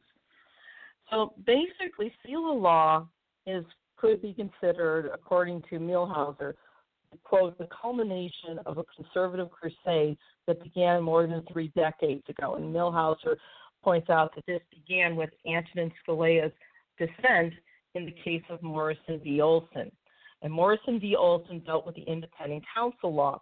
Now, Morrison, that case, basically, independent counsel law expired in 1999, but it provided for independent counsel, so basically a type of special prosecutor, but the special prosecutor could only be fired for cause. And the Supreme Court upheld the law in a 7 to 1 decision, and Scalia was the only one who dissented. Now, Scalia's dissent is flawed and it is dangerous. Um, Scalia claimed, based on the unitary executive model, that, quote, the executive power shall be vested in the President of the United States, end quote. Now, according to Scalia, that meant, and again, quoting Scalia, quote, does not mean some of the executive power, but all of the executive power, end quote.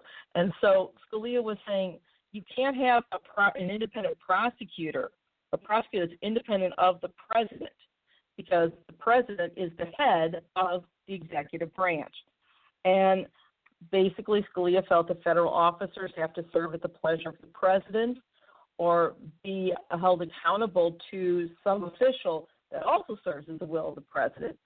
And so this dissent in the Morrison case helps set the stage for the ultimate unitary executive, or really what I call the idea of president as a dictator or an elected monarch.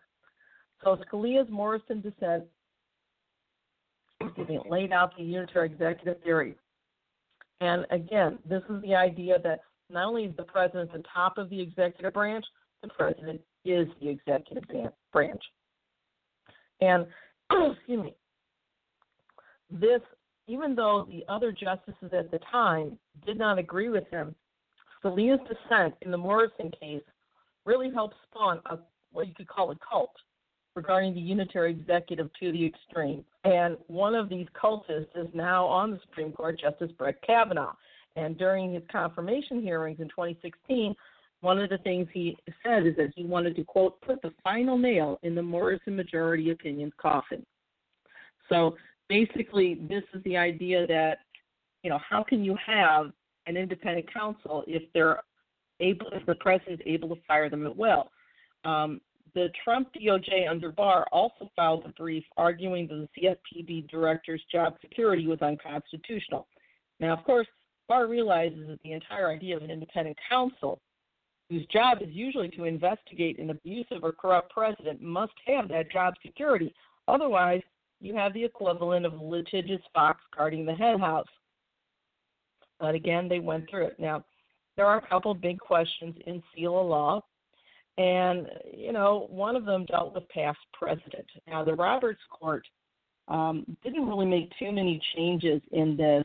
Um, Chief Justice Roberts has taken a really incremental pro- approach, but he still favors the unitary executive. Now, they've talked about past precedent in Humphrey's executor versus the United States. This goes all the way back to 1935. And the Supreme Court basically said Congress could create independent agencies led by multi person bipartisan boards.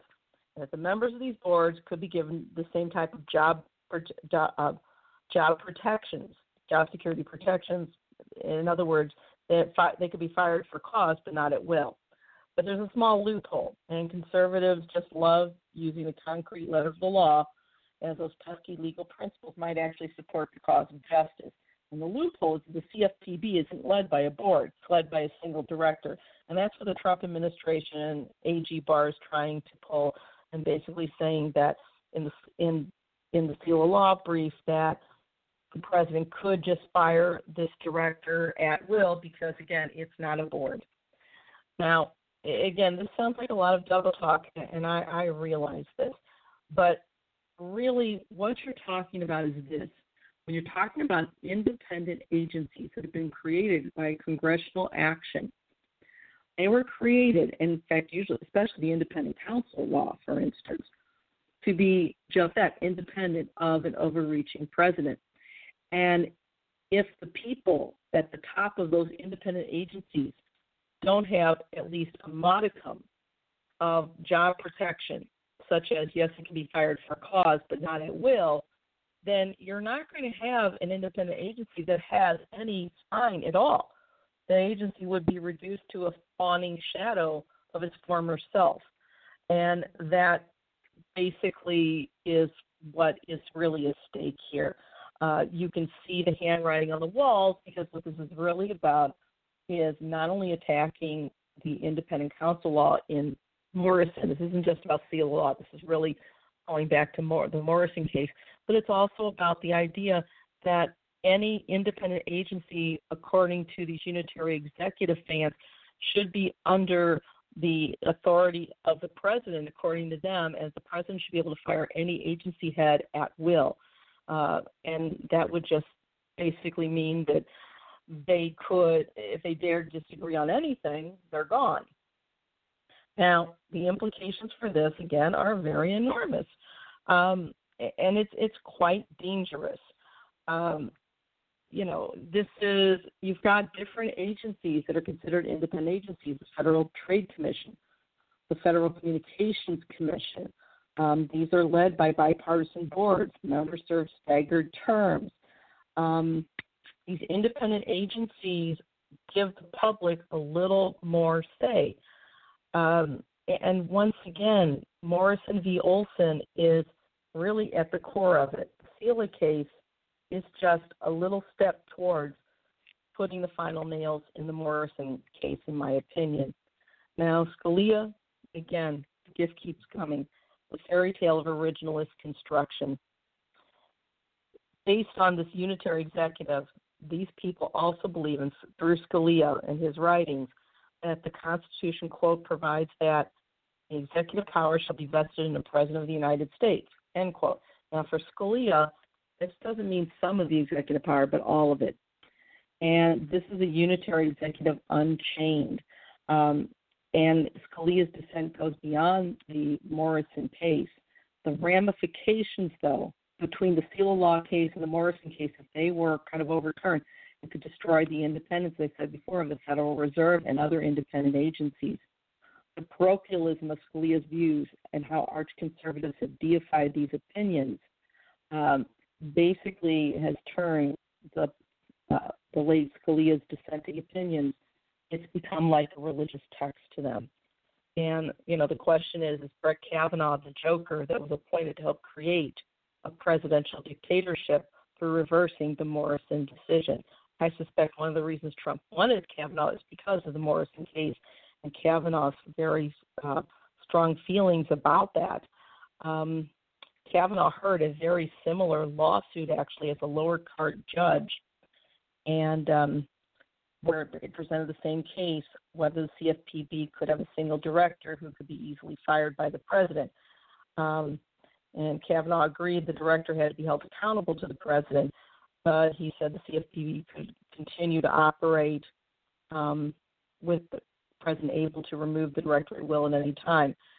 Uh, you know, once again, this is about allowing the president to just run roughshod not only over these independent agencies, but if you carry this thought logically throughout, you can see that this would be kind of a, a, an indirect way of dismantling a lot of legislation that was created and you know an agency was created to help implement certain legislation especially liberal legislation.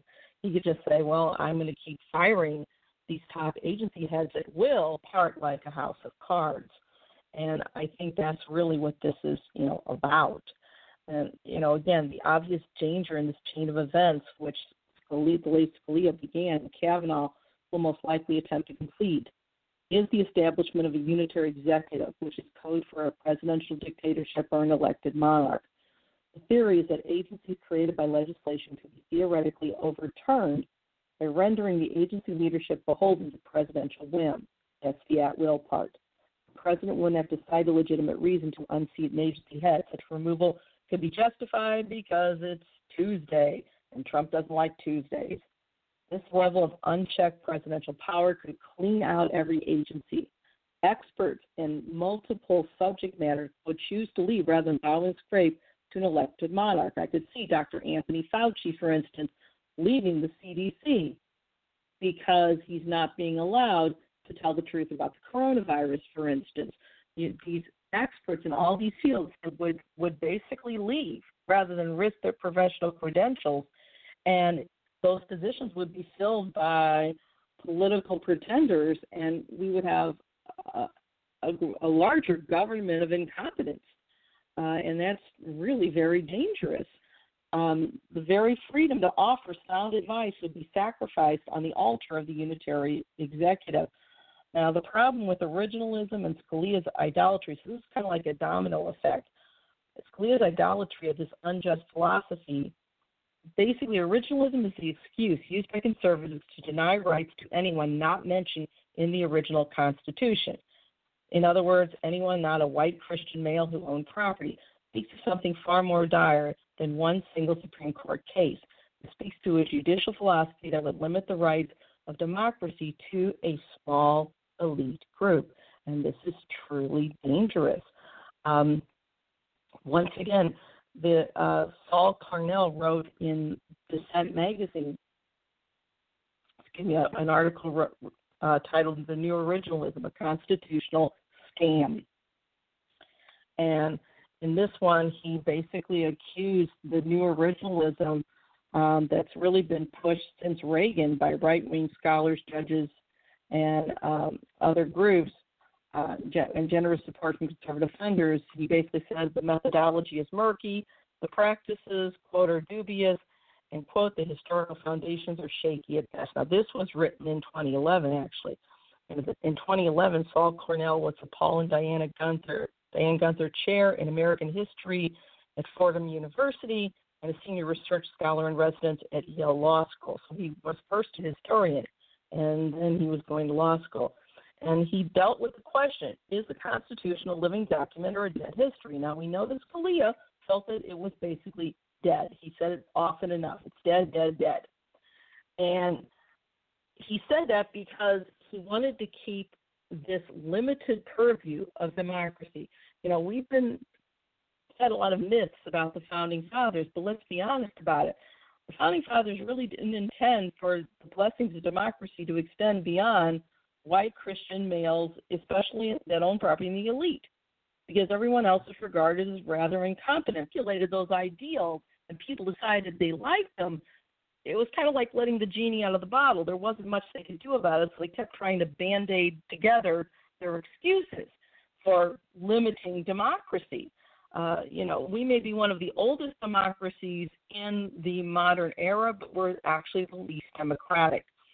Now, and what Cornell basically says is that there's one only one group quote, there's only one group in American society that remains largely immune to the lure of originalism, historians, end quote. And basically, he's saying his historians actually consider, you know, the facts. Um, and Cornell calls the originalism, he calls it, and other historians too, uh, call it law office history. Now, the Reagan years triggered the originalist revival, and there was a basically a group of activist judges. And originalism has what Cornell calls out as shaky historical foundations. Uh, the very history that the originalists claim is, you know, in the Constitution actually isn't there. It's a misreading.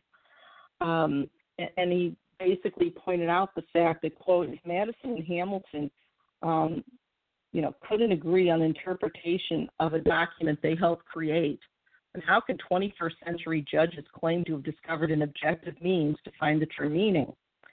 And, you know, once again, originalists and people that push originalism, they do so to limit the rights that democracy grants to the average person. They, they are elitists and they are anti democratic forces. Let's just call them out for what they are. Now, the new originalism, according to Cornell, was spurred on by radical conservative groups such as the Federalist Society. And I'd add that groups like the Federalist Society are not merely radical, they are anti democracy. And Cornell also said, quote, the goal of new originalism is not to constrain judges, but to empower them to further the agenda of conservatives, end quote. And I do agree with that. So, according to Cornell, and I agree, new originalism since the Reagan era is a form of right wing camouflage. And Cornell calls it, it's basically for radical conservative judges to hide behind. The new originalism focuses on the public meaning of the Constitution. Um, this is about how the new originalism eschews original intent. Um, basically, you know, Cornell saying the, these originalists use murky methodology regarding the documentation of theories that they keep saying are the foundation of their entire practice and subsequent dubious practices. And he calls it an intellectual shell game. And he says that the original meaning of the Constitution, constitutional text, does not have to be subjected to this. The new originalists, he's saying, claim that the original meaning of constitutional text doesn't have to be subjected to the same verification and authenticity rules that apply to all historical documents. And think about that. These new originalists are claiming that you should just trust them, that you do not have, they don't have to go through the same verification and authenticity rules of any of that all historic documents go through, and that is truly frightening. Um, you know, and he gives an example. The OLC attorney and author of the infamous torture memos John Yoo. He subscribed to the originalist fraud. And, you know, Cornell noted that the founding fathers denounced torture, which is the very reason for the Eighth Amendment that John Yoo decimated with his torture memos under George W. Bush. You know, he he accused you of basically cherry picking his facts.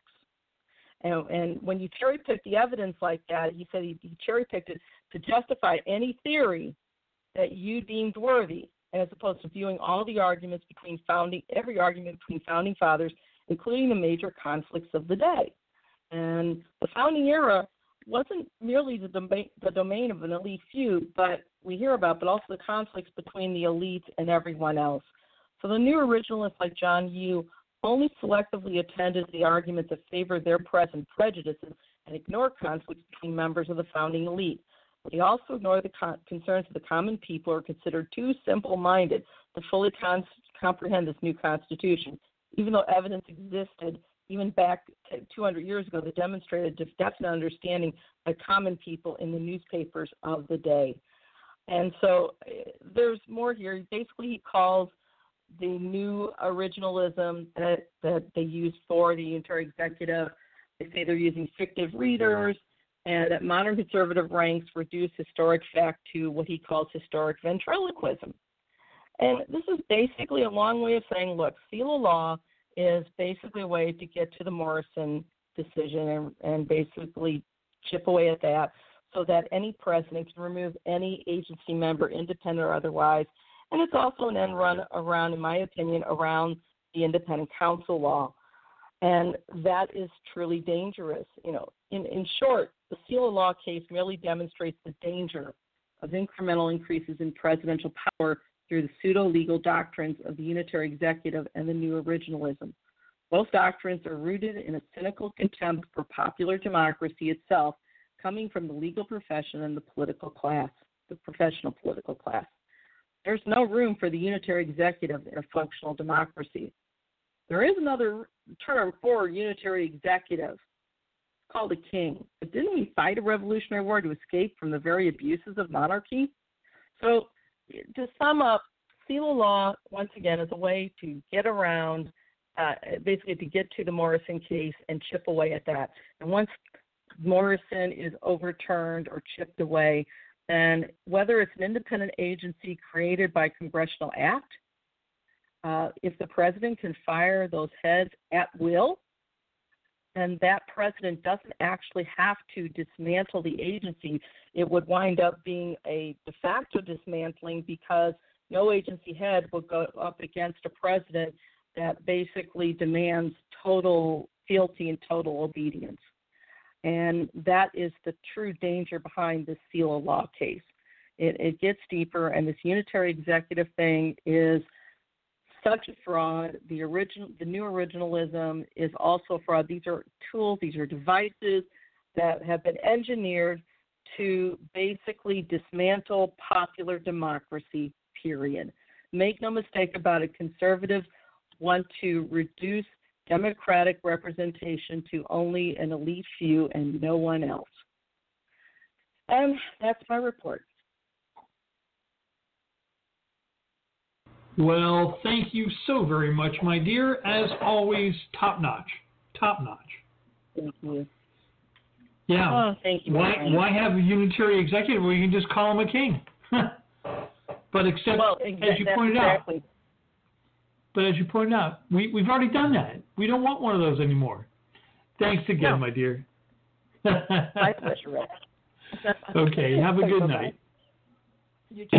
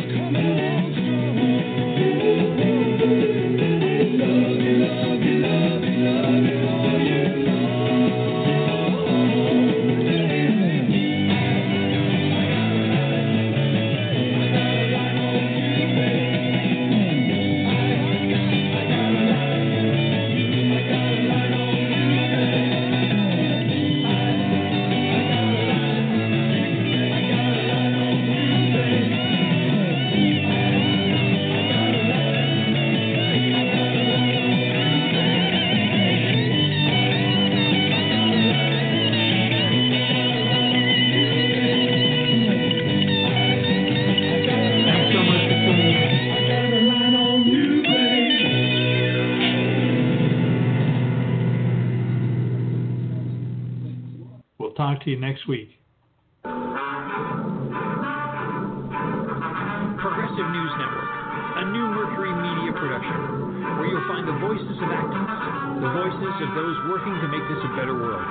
We believe that as we face challenging times, the human spirit can face and surmount the foolish and the short sighted.